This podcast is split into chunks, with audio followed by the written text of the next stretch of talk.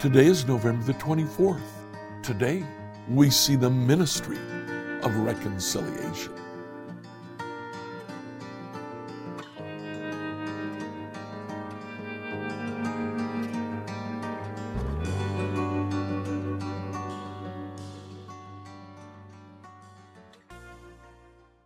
As we read through the Bible in a year today, I'd like you to read 2 Corinthians chapters 4 through 6. This continues Paul's defense of his own apostleship. In uh, the middle of this, he says two things about his ministry. Here is where he actually talks about what he did, what his ministry as an apostle actually is. He says it's characterized by two things. First of all, in chapter 4, his preaching that Jesus is Lord. He talks about the clarity of his preaching. And then in chapter 4, verse 5, you see, we don't go around preaching about ourselves. We preach that Jesus is your Lord. We are your servants for Jesus' sake. Then in chapter 5, he talks about um, what it is that he says beyond Jesus is Lord. And he says that God has given him the ministry of reconciliation. Look at chapter 5, verse 19. God was in Christ reconciling the world to himself, no longer counting people's sins against them. He gave to us this wonderful message of reconciliation. Paul says two things. He says, I've been given the ministry of reconciliation, whereby God is reconciled to sinners, and whereby we are reconciled to each other. Enjoy today as you read 2 Corinthians 4 through 6. 2 Corinthians 4 through 6, New Living Translation, 2 Corinthians 4. Therefore, since God in His mercy has given us this new way, we never give up. We reject all shameful deeds and underhanded methods. We don't try to trick anyone or distort the word of God. We tell the truth before God, and all who are honest know this. If the good news we preach is hidden behind a veil, it is hidden only from people who are perishing. Satan, who is the God of this world, has blinded the minds of those who don't believe. They are unable to see the glorious light of the good news. They don't understand this message about the glory of Christ, who is the exact likeness of God. You see, we don't go around preaching about ourselves. We preach that Jesus Christ is Lord, and we ourselves are your servants for Jesus' sake. For God, who said, let there be light in the darkness, has made this light shine in our hearts so we can know that the glory of God is seen in the face of Jesus Christ. We now have this light shining in our hearts, but we ourselves are like fragile clay jars containing this great treasure. This makes it clear that our great power is from God, not from ourselves. We are pressed on every side by troubles, but we are not crushed. We are perplexed, but not driven to despair. We are hunted down, but never abandoned by God. We are knocked down, but we are not destroyed. Through suffering, our bodies continue to share in the death of Jesus, so that the life of Jesus may also be seen in our bodies. Yes, we live under constant danger of death, because we serve Jesus, so that the life of Jesus will be evident in our dying bodies. So we live in the face of death, but this has resulted in eternal life for you. But we continue to preach because we have the same kind of faith the psalmist had when he said, I believed in God, so I spoke.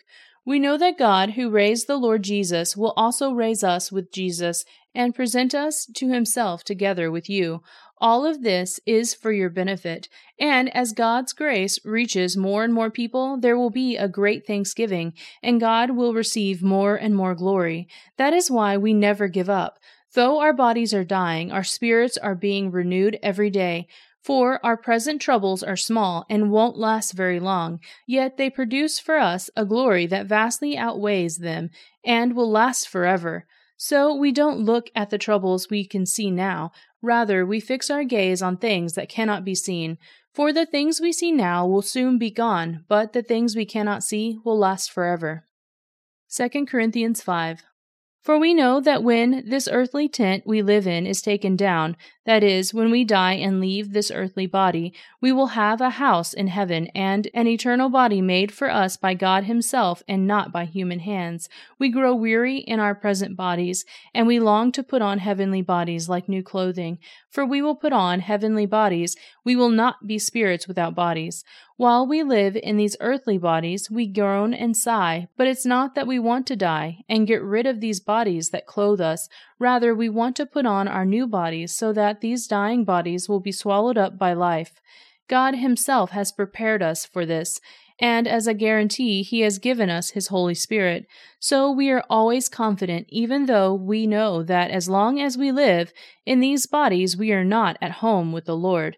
For we live by believing and not by seeing. Yes, we are fully confident, and we would rather be away from these earthly bodies, for then we will be at home with the Lord.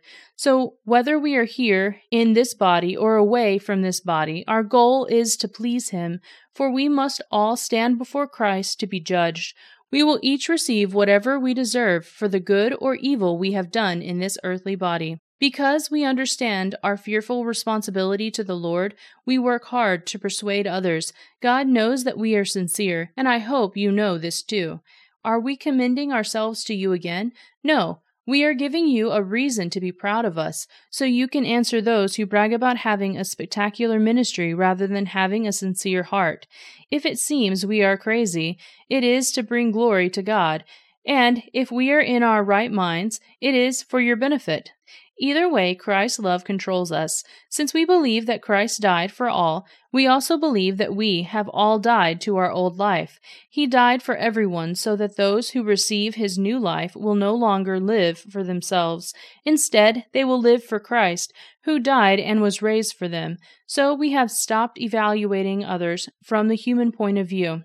At one time, we thought of Christ merely from a human point of view, how differently we know him now. This means that anyone who belongs to Christ has become a new person. The old life is gone, a new life has begun. And all of this is a gift from God, who bought us back to himself through Christ. And God has given us this task of reconciling people to him, for God was in Christ reconciling the world to himself no longer counting people's sins against them, and he gave us this wonderful message of reconciliation. So we are Christ's ambassadors. God is making his appeal through us. We speak for Christ when we plead, Come back to God. For God made Christ, who never sinned, to be the offering for our sin, so that we could be made right with God through Christ.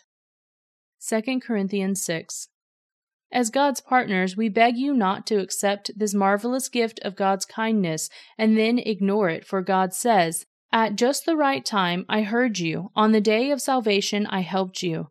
Indeed, the right time is now. Today is the day of salvation. We live in such a way that no one will stumble because of us, and no one will find fault in our ministry. In everything we do, we show that we are true ministers of God. We patiently endure troubles and hardship and calamities of every kind.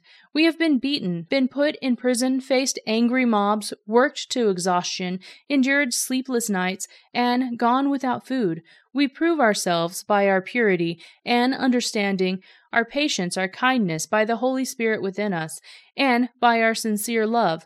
We faithfully preach the truth. God's power is working in us. We use the weapons of righteousness in the right hand for attack and the left hand for defense. We serve God, whether people honor us or despise us, whether they slander us or praise us. We are honest, but they call us impostors. We are ignored, even though we are well known. We live close to death, but we are still alive. We have been beaten, but we have not been killed.